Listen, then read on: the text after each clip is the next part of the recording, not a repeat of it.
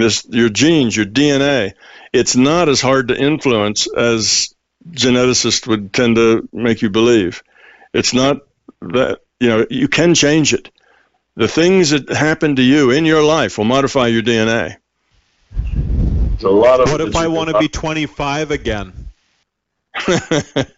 yeah, well, we can't turn that clock back, but you know, you can be pretty close to 25 again in your own mind, in your attitude, the way you think, the way you feel, even the way you walk, the way you stand, uh, your coordination, your flexibility. You can act, you know, you can be stronger, faster, and uh, and smarter than a lot of 25 year olds. Not a problem. And you can look a lot younger than other people your age, but you're still going to get older, and you're still, you know, that's part of the biology. You can do that. Now, if you have strong enough of an intent and strong enough of mind, you can modify that biology and you might live a much longer time. Or you may be able to do something strange like, uh, you know, live and be healthy without eating any food. You know, there's things like that that can happen, but they're in the margins. But you have to have a very strong intent to be able to modify the rule set and the biology to let those things happen. And the system only encourages it enough to make it be uh, kind of a, a lesson or a helper for everybody else. It's not something that everybody's going to do. You see, so if every one of us said, "Well, we're going to all go train," you know, so that we can live on light, well, that wouldn't work for everybody. But now, if a few people do that because they make these really grand examples for the rest of us and show us what the mind can do, well, that's good. The system will work with that. But in general, you have to obey the rule set. You can't break the rule set except when you're allowed to break the rule set to be a good example for somebody else. So that's the thing about a digital computed reality. It is so flexible. There's so much you can do with it. It's not fixed and, and you know, it's not stuck anywhere. You can do almost anything. We can Photoshop ourselves. right? Pretty much. Yeah. If you have an intent, you'll do that. You know, for instance, five years ago, uh, I don't know if it was that, it probably was about five years ago, I noticed, I'm 73 now, so I was 60 something then, 60, what, seven, and 68. And anyway, I noticed that, see, you're getting old. You know, I'd sit in a big chair and I'd have trouble getting up out of it, you know, the kind you sink into and I used to pop out of those, and I think now I'm kind of, uh, you know, go like this, and you know, I have to push my way out. And uh, I noticed that my hair was getting thin. You know, I'd see videos of myself, and there was my scalp showing, you know, and I noticed a whole lot of things like that. I didn't have the balance I used to have. I used to be able to stand on one foot, you know, put on my socks, do all kinds of things, just standing on one foot. Now I have to go sit down. You know, there was just lots of things, and I said, "Whoa, you know, what's with that? Let's turn that around." And I couldn't see as well. I couldn't uh, read small print, and that started. That's presbyopia. It starts when you're about 45 years old. Your arms get too short, right? You no longer can stretch that arm out far enough to get the print far enough away from you that you can focus on it. Well, that just happens at 45, and that had happened to me at 45, and uh, hadn't got a lot worse, but it got a little worse over time. So five years later, I can read small print. My hair isn't nearly as thin I can jump up out of chairs. All of that signs of old age has disappeared. It's just intent. I'm not blowing smoke up, up your your butt here. You actually have a very young appearance. Like we noticed when we watched videos of you at the very beginning when Beth uh, showed us who you were. We noticed like the skin on your hands did not look like the, uh, the hands of a 70 year old. You looked more well, 69. Youthful. No, just kidding. Much more youthful. Well, I feel that way. Uh, yeah, I work out, you know, I exercise, I try to eat well, you know, I do all those things. And you know, it's it's a use it or lose it sort of thing, and I have a positive intent. So if you do that, then you actually can grow younger. You can change things that happen. There's lots of uncertainty in growing old, and you can modify within that uncertainty of, of what's going on. So it does, you know, you do have a lot of control over what you do. Let's say somebody uh, is born and they have low serotonin, so they take Prozac or something to help boost their serotonin, and they've got an idea that uh, well, that's just like uh, you know not having enough. Uh, whatever it is, insulin, you know, so you have to take shots of insulin. You just, your biology gave you low serotonin. Now you got to take something to, to help fix it. But you can modify the amount of serotonin that your body generates just with using your intent, by being positive, by being, uh, you know, very up, by not, by, by getting rid of your fear. All of that will boost your serotonin all by itself. See, you can work out of problems like that. So you should never feel like you're a slave to your biology. Oh, you know, I, I just can't do things because of my biology. Well, yeah, some things are like that. Let's say you're only five foot two. Well, you're probably, no matter how much you focus on it, you're probably never going to be, you know, five foot three or four or five or six or six feet tall. That's just the way it is. You know, you're going to be short. Well, okay, learn to live with that. Deal with it. Make the most of it. Capitalize on it. Turn it into an asset.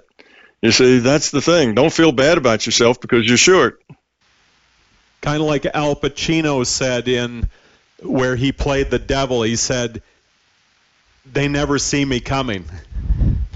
that was his line, like being short and not being attractive or whatever. Worked he, for him. Yeah, he told the the character played by Keanu Reeves. He said, "I have the greatest time because they never see me coming." I thought that was a good line. Yeah. I, ha- I have a question I want to slip in here. So Okay. the purpose of life is to grow up and become love, and that's uh, affecting our individuated consciousness unit or unit of consciousness. Um, Mhm.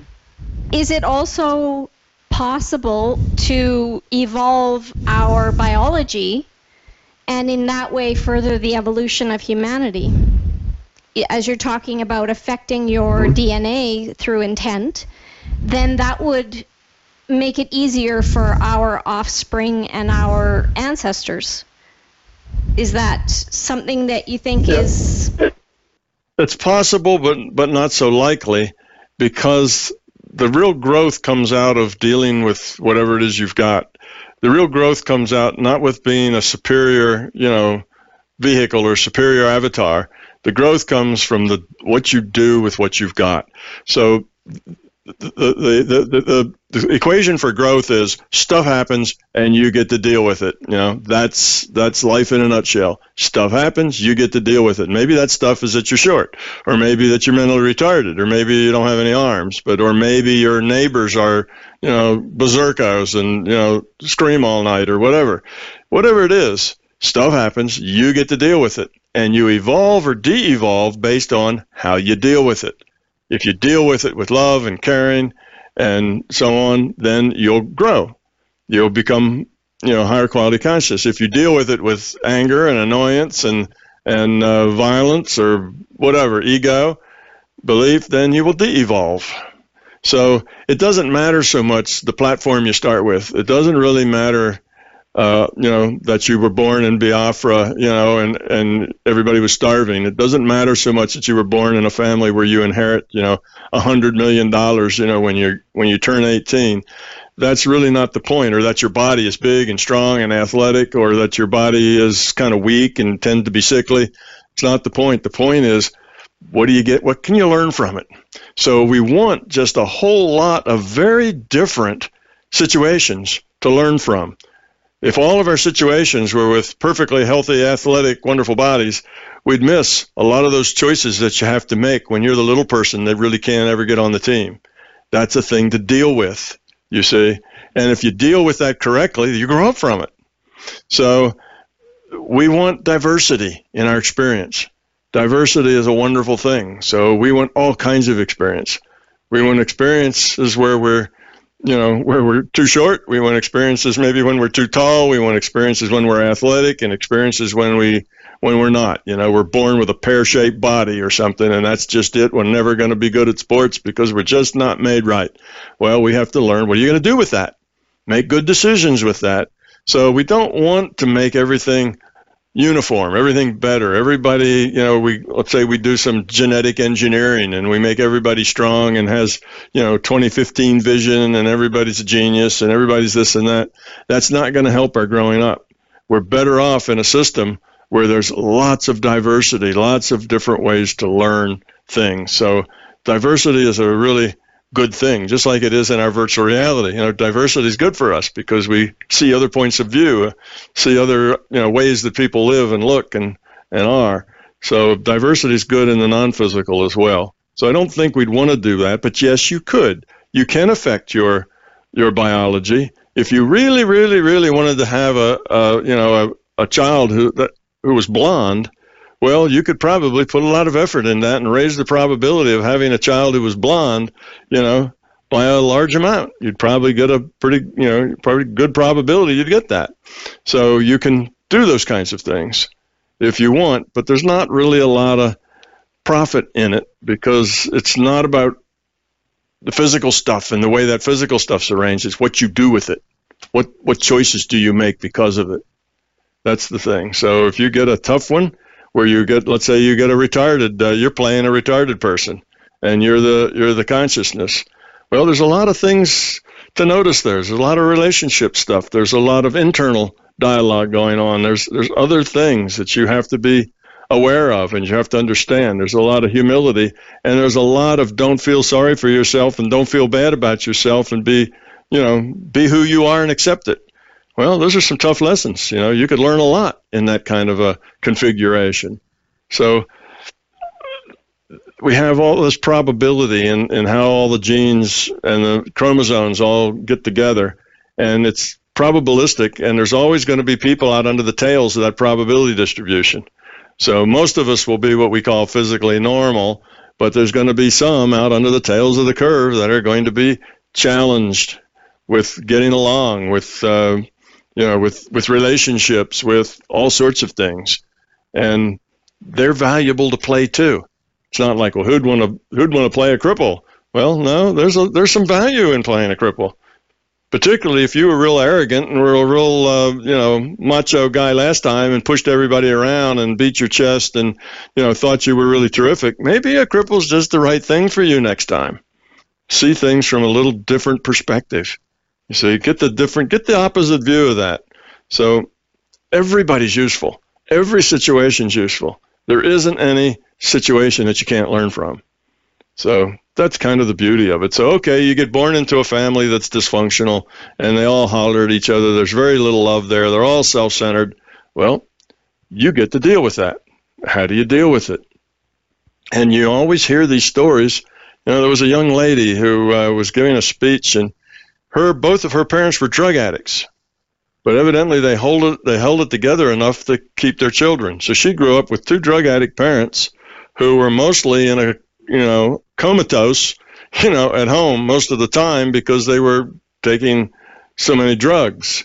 So she was the older of the sisters. She raised, you know, her siblings, took on a lot of responsibility, knew that the one thing she would never touch was drugs.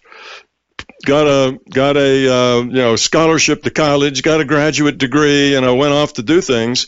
So she came out of one of those dysfunctional families that you'd think would sprout nothing but uh, people who'd end up in jail, but it wasn't like that. She made choices, and she got through it, and it actually made her a, a better, fuller, more grown-up person for the choices she made and what she was able to overcome. So you see, you have that possibility too.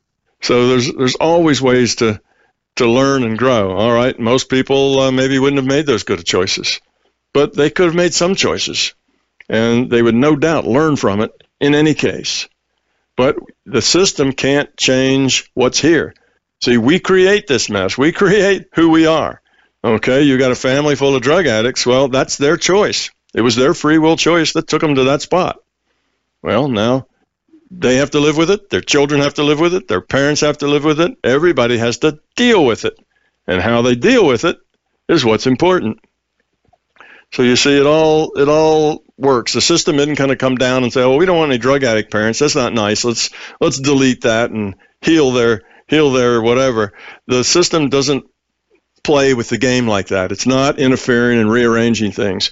It will, in the margins, inside of uncertainty, do things in such a way that nobody notices that will help somebody learn or grow up. But it never, it never abrogates somebody else's free will. That's a that's a no-no for the system. It doesn't come in and make decisions for somebody else.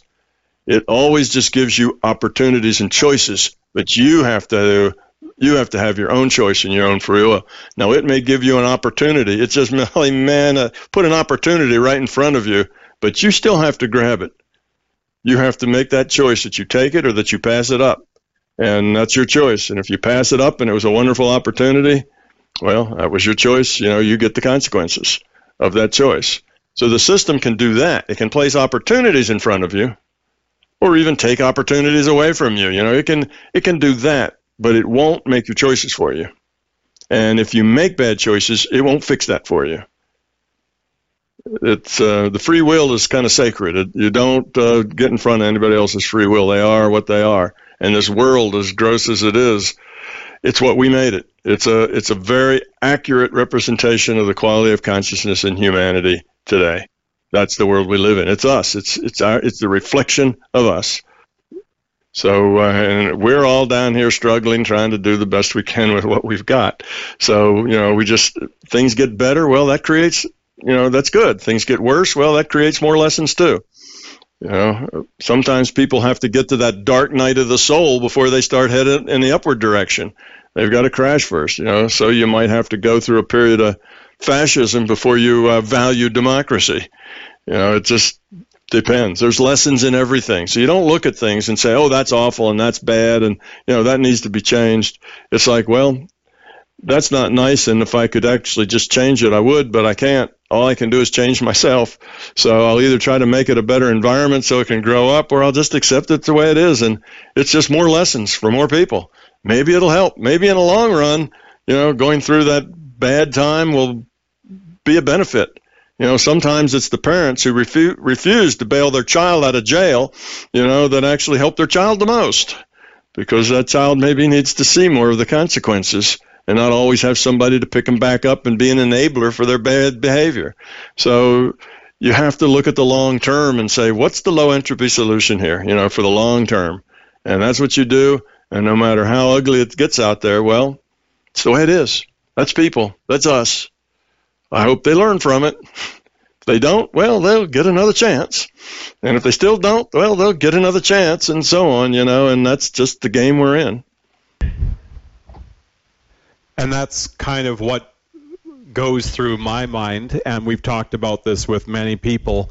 When you look at what's happening on the world stage, it's really difficult to watch, but as you said, you can't really do anything to change it, but because it is in our faces what is going on, it forces us to go deeper inside of ourselves and to see the mirror. Uh, like, okay, what aspects of what I don't like in this other person do I still find in myself?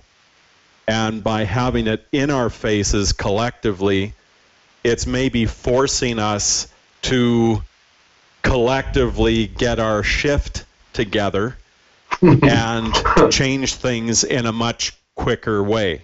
Would you agree with sure. that?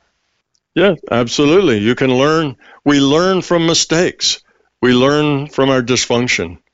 Well, we should learn. we don't always learn, you know, but we should learn. And many people do learn but it may take them four or five times to figure that out, or the dysfunction may have to get even more painful before they pay attention. But eventually, we do get it and we do go on. So if we look at ourselves, humanity, over the last 200,000 years, okay, that's about when modern humans, you know, got up and walked around on two legs and, and kind of looked and thought a lot like us. Those last 200,000 years, we can see growth, we can see kinder, gentler, uh, more cooperative, all the way along. But it's slow. It's very slow, but it is getting better. If you just go back 300 years ago, go back to the 16th century or the 15th century, you know, so go back 500 years ago or something, and look at what life was like. Look how cheap life was. You know, look how hard life was. Look how little anybody thought of anybody else oh, sure, there's always little pockets of, you know, enlightenment here and there. But in general, if you just look at the world, this is a lot better the way we have it now. There's a lot more opportunity the way we have it now. So things have gotten better. So yes, we look at the news and we look at the world and we say, "Wow, what a you know what a mess! All that dysfunction." But actually, in historical terms, we're doing better. And I think in the near term, we're going to have a chance to take some big steps because we finally got all the right pieces together to enable some big steps to be taken. So, you know, now whether we actually grab that opportunity and do it, yeah, and the internet is a key part of that. The internet's a key part. There's always been these little bubbles of enlightenment, all sorts of places. You know, for in every millennia, in almost every, you know, country or every landmass, there's been people who get it, whether it's a, a shaman, you know, in a in an Indian tribe, or whether it's uh, you know the Buddha who said that this is an illusion, this reality is an illusion. Well, to me, that's saying it's a virtual reality. You know, it's not it's not what it appears to be. It's something else. It's just an illusion. Well, we've always had people who got it, but they've always been relegated to the margins. They've never really broken out to be mainstream. It's not a lesson that most people were ready to learn yet.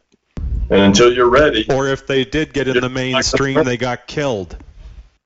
Right. If they did get in the mainstream, they got run over. Right. So that was then. And that's been true up until we had an internet. Now, today, you know, a billion people will get big news, you know, within a couple of days. It's just the world is a much smaller place. And as the world gets smaller and smaller, humanity is going to start acting more and more like a family. Yeah, it's a dysfunctional family at first, but it's got, you know, it's got some room to, to grow. And I think the internet's part of it. And the other part of it is is having uh, an understanding of the nature of reality, why we're here, you know, what the point is, um, that we're here to, to grow up and become love. And if we really understood that in a deep way through even half the population. It would make a huge difference. And I see that as a possibility now, too, uh, partly because of the way uh, um, science is being pushed, kicking and screaming to the idea of a computed reality, to a, a reality based on information, which is going to lead to the virtual reality, which is going to lead to consciousness as the computer, which is going to lead to love is the answer. These are all just simple logical steps. And no, it won't happen that quickly, but it's there. It's the right answer. It's logical. It's the only thing that makes sense. And I think we'll get there. Well, I know we'll get there because evolution may be slow, but it is persistent. It just keeps chugging on. And this is our, this is what we're supposed to do. That's why we're here as humans. We're supposed to evolve as a human race to where we interact with each other with love and kindness and cooperation.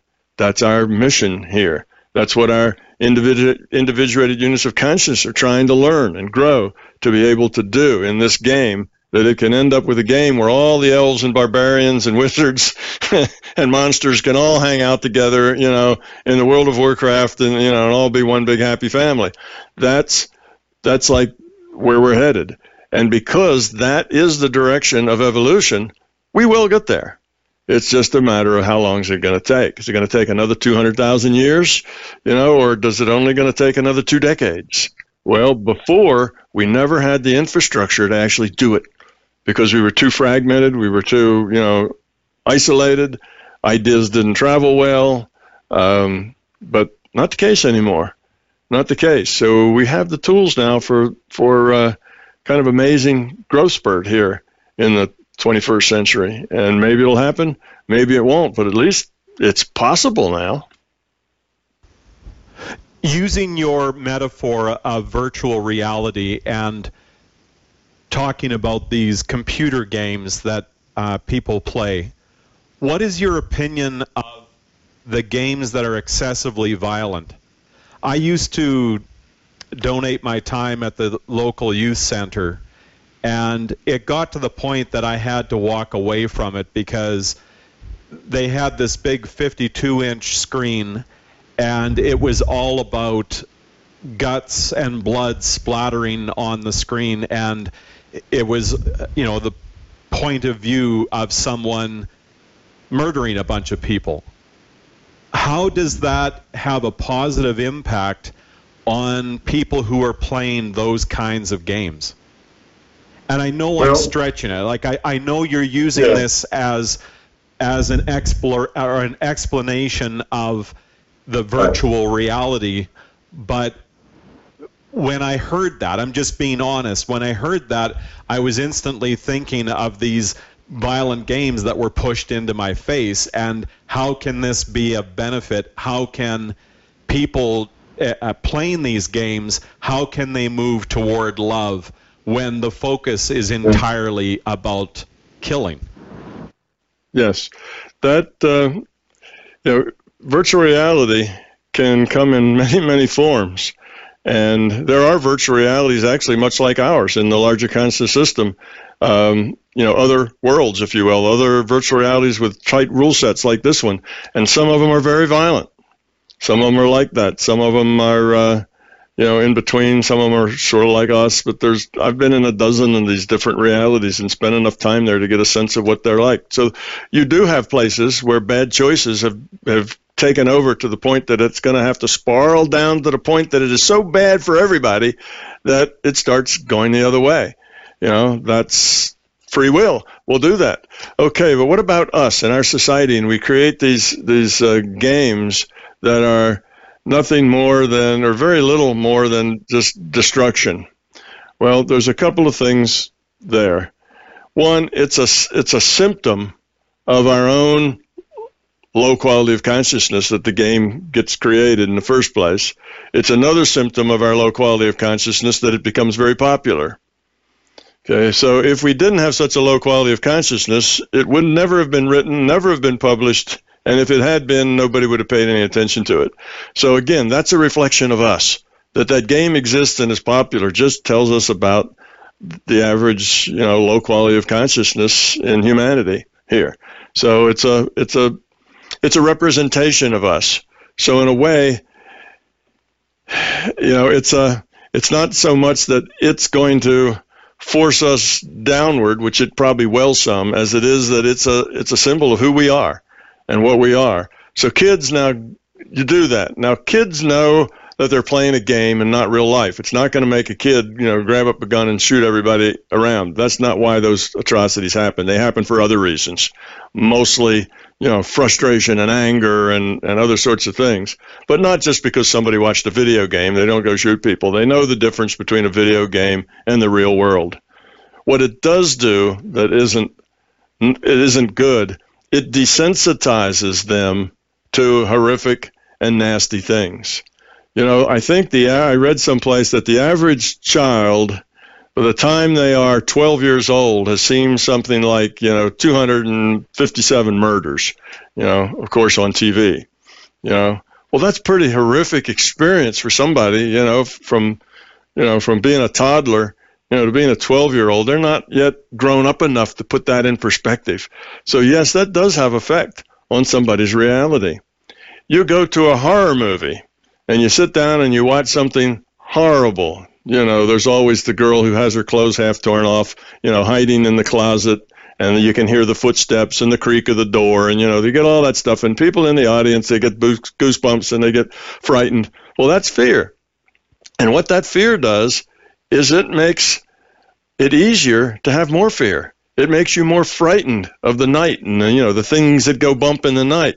It's not healthy. So I would even go so far as to say that you know if you talk about um, you know what what the brain does is that the brain sets constraints on the consciousness. Well, you watch movies like that, you just set more constraints on the consciousness what it has to work with, and I call that brain damage.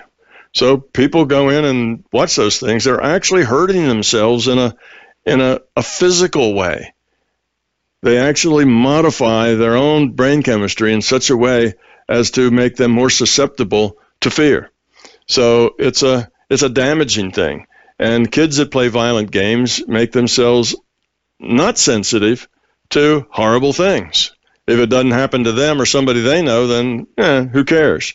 And we were all like that, you know, before we had an internet, then, you know, oh, there's a bunch of people starving someplace, or before we had a TV, and even before we had radio, Well, nobody paid much attention. Yeah, somewhere in the world there's a war, or somebody's, you know, a lot of people are dying, and yeah, that's not nice. But you know, yeah, give me another coffee, please. You know, we we weren't really, we didn't really care about it very much.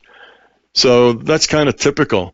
And these kids now are, you know, seeing people being blown to bits and, and going around murdering and so on, and and uh, so they get desensitized and they probably hear about it in the news or something, and they may just think, yeah, you know, stuff like that happens. It's a tough world out there, but it also makes them more fearful in their own in their own mind. These things happen in their own mind. These ugly things are more real than they were before they played that game. So just like going to see the horror movie, they're setting themselves up to be more fearful more easily. You know, so they're setting themselves up to create fear to accept fear, to embrace it when maybe otherwise they wouldn't have because they've seen all this horrific stuff and been a part of it. So, no, it's not good for them. It's not healthy. It's a very bad use of virtual reality, but it is a reflection of just who we are. So, there's not much you can do about it.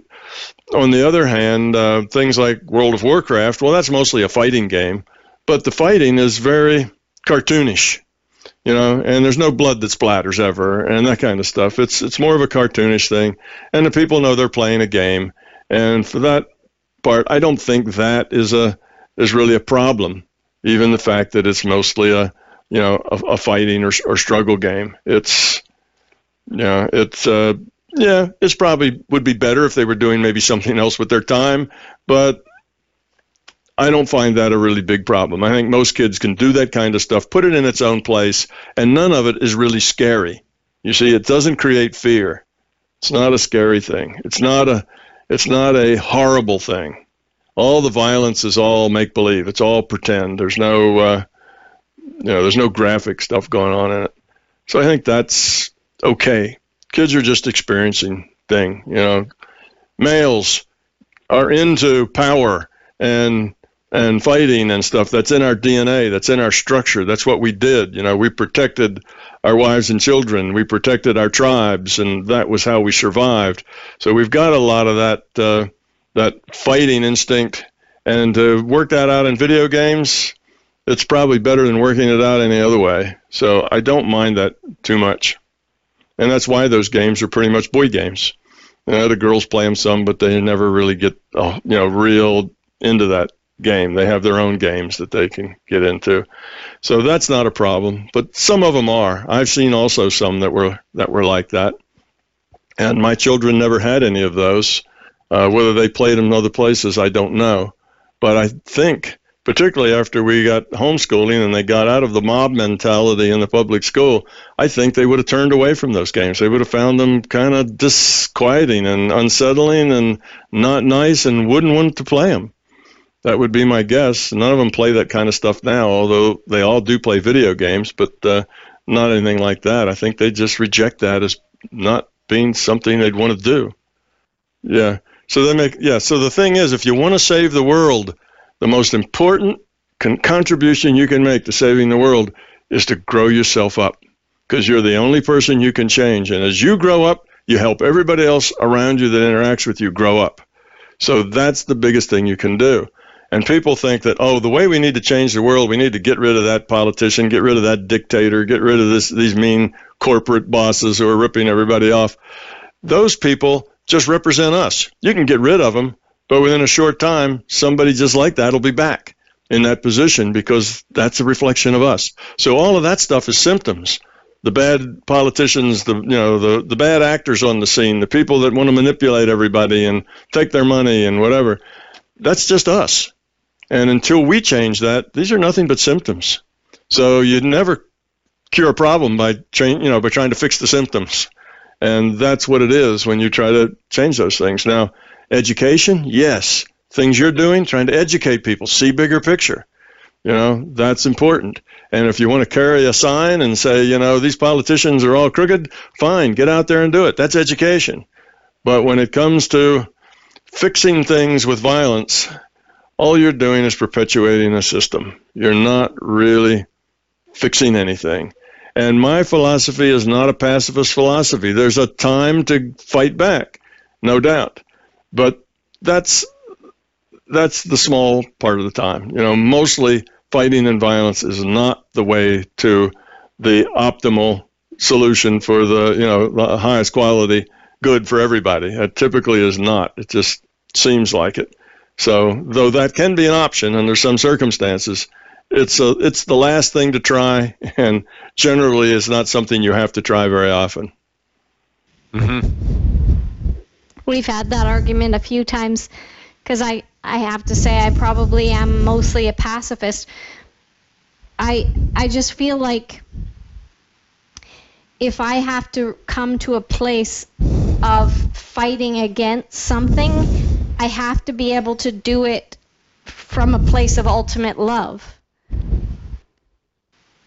And in so that situation, you you're almost always able to find a different solution. Exactly, you are. But sometimes you're not. That's the point. I would agree with you. Almost always you should not fight. Fighting is the last thing to do. It's the last resort. And if there's any other way, that other way will be better. But sometimes there is no other way. Uh, here would be an example. Let's say that you live in a small village and it's a circle of little straw houses, of maybe 20 of them. And some violent people come from maybe a hostile tribe or something else, and they start at one hut and they go in and they kill everybody in that hut. Then they move on to the next one. They kill everybody in that hut. Their intent is to kill everybody in the village. And you notice what's going on and you see what happened in those first two huts and you know what their intention is. Well, when they get to your hut, it's the wrong thing to do to just say, I'm nonviolent and whatever. You should do whatever you can to stop them because otherwise everybody in the village is going to die. So now you have to stand up not for yourself, but for others, out of love for those that you know that are going to be harmed if you don't take action. So in that case, then you have to be violent. You have to stand there at the door with the frying pan and you know hit one over the head hard enough to break his skull when he steps through the door. You have to raise a ruckus that would maybe uh, alert other people you know, to come out and protect themselves. You have to do something other than just be a pacifist.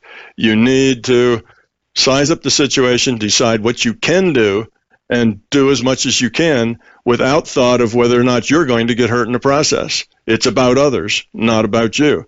So in that case, you see, it's a it's a case where violence is required. Not only is it an option, it's the right option. It's a good option. Uh, otherwise, you're just giving up everybody else to the same to the same fate as the first two. You see, again, it's not actions. Morality is not attached to actions; it's attached to intentions. So you can get to a point where it is time to stand up.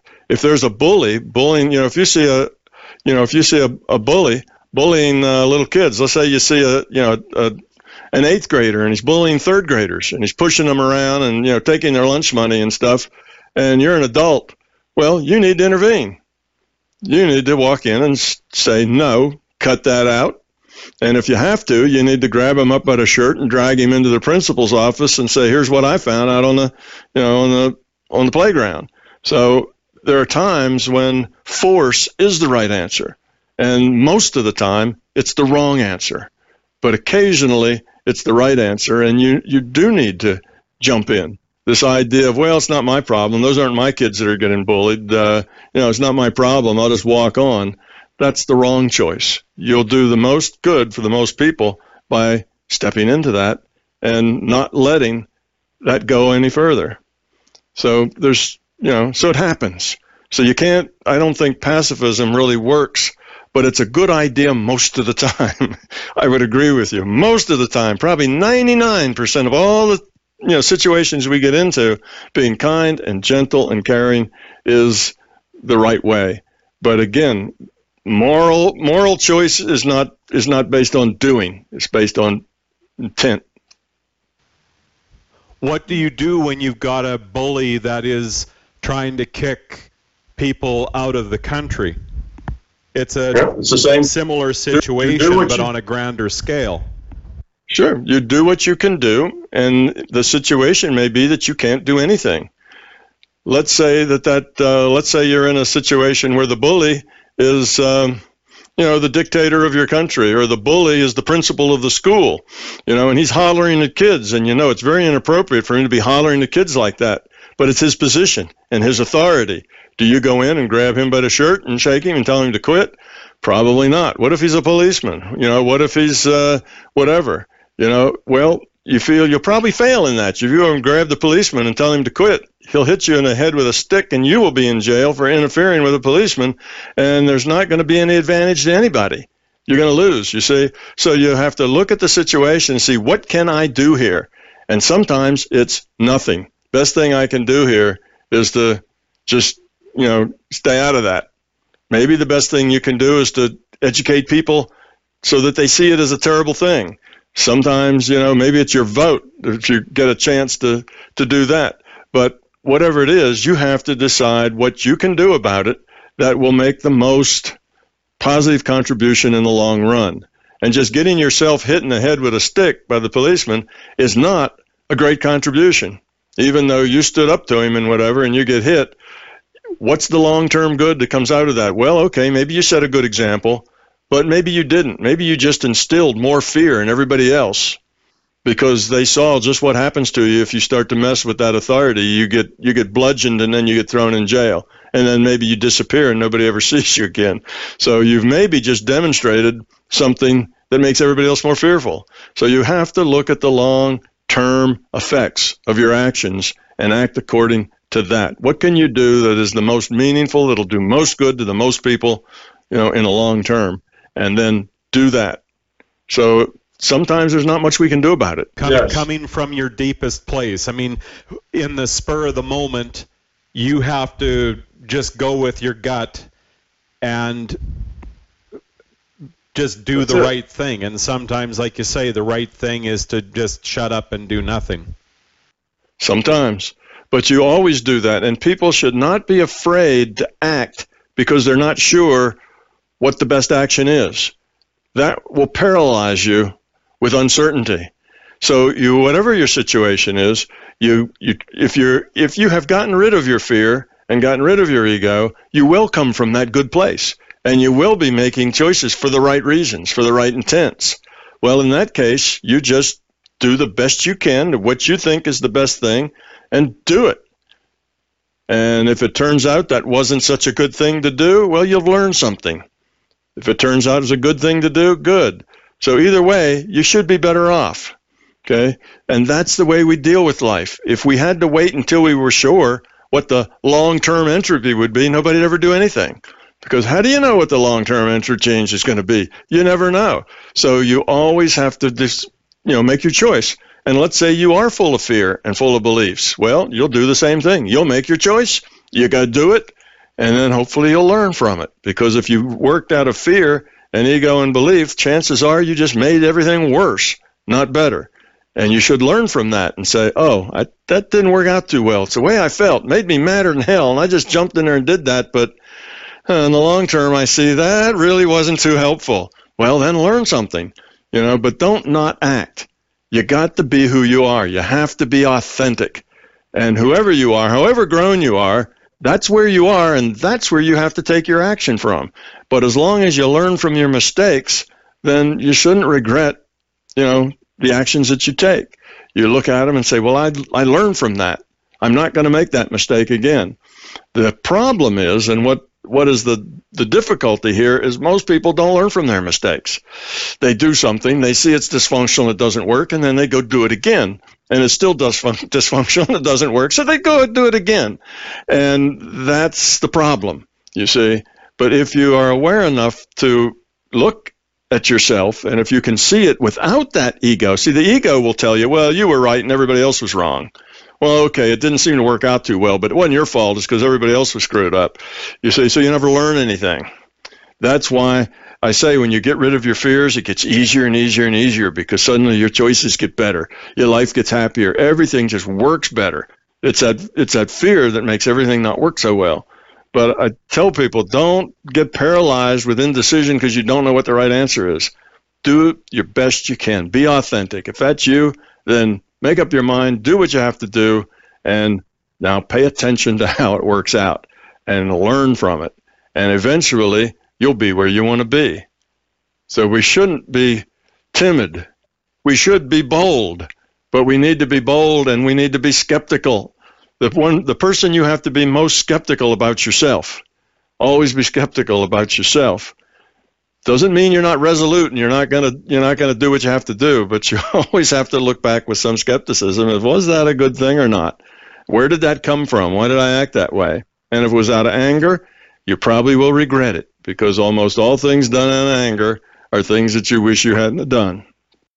If more of us did this, it would not only have an impact on our individual lives, it would have an impact on the collective and ultimately would affect the beautiful garden that we live on. Absolutely. Yes, all those institutions that we fault for being part of the problem, you know, the the the, the power the power brokers, the people who have lots of uh, lots of authority and power, and we say, oh, that's where the problem is. Those things would just change if we, the people, change. If we grow up, all those institutions will just change themselves because they reflect us. So if we're grown up, those you know those nasty uh, corporations or politicians or you know whomever that we think of as, as being part of the problem, they will all reflect us too, and they will be better, and their attitudes will change. The whole thing will change. So it's not like we have to fix the symptoms first before we fix the cause. That's backwards. We got to fix the cause first, and when we fix the cause, the symptoms will go away. So that's how you change the world is by fixing the cause, which is a low quality of consciousness, which is just the thing that you two guys are doing with your program. That's why you're doing this. That's why you're having these, you know, discussions. That's why you send them out to the world. That's why you try to get as large an audience as you can, because by doing this, you're being part of the solution. It's education. You're helping people see things a different way. And if you make just one other person out there grow up that lets go of some of their fear, and all the work and expense was worth it. That's you know that's that's worth it because that person will change more people who will change more people. So you just keep doing what you're doing because you know that's what you want to do and that's what you have to do. So it's just the way it is just the way it is. So you know you're you're trying to do that and so are lots of other people. And before we didn't have the way to do that. We had lots of other people who were more grown up but it was hard for them to make a difference anywhere except just within 10 or 20 people they interacted with. Now you can make a difference in 10 or 20,000 people that you interact with. So much more powerful. People are hungry for something better.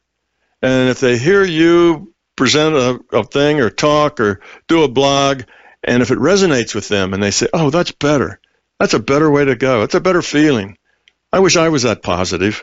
I wish I didn't get angry like that all the time. You know, that's all it takes. It's just help somebody else see something better, and uh, now you're a part of the solution, not a part of the problem. And we've never had an ability to spread a solution like we have now.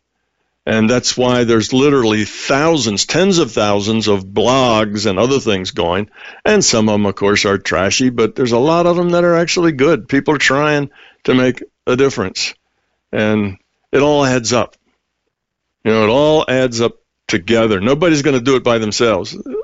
All of it has to add up to make it to make it work.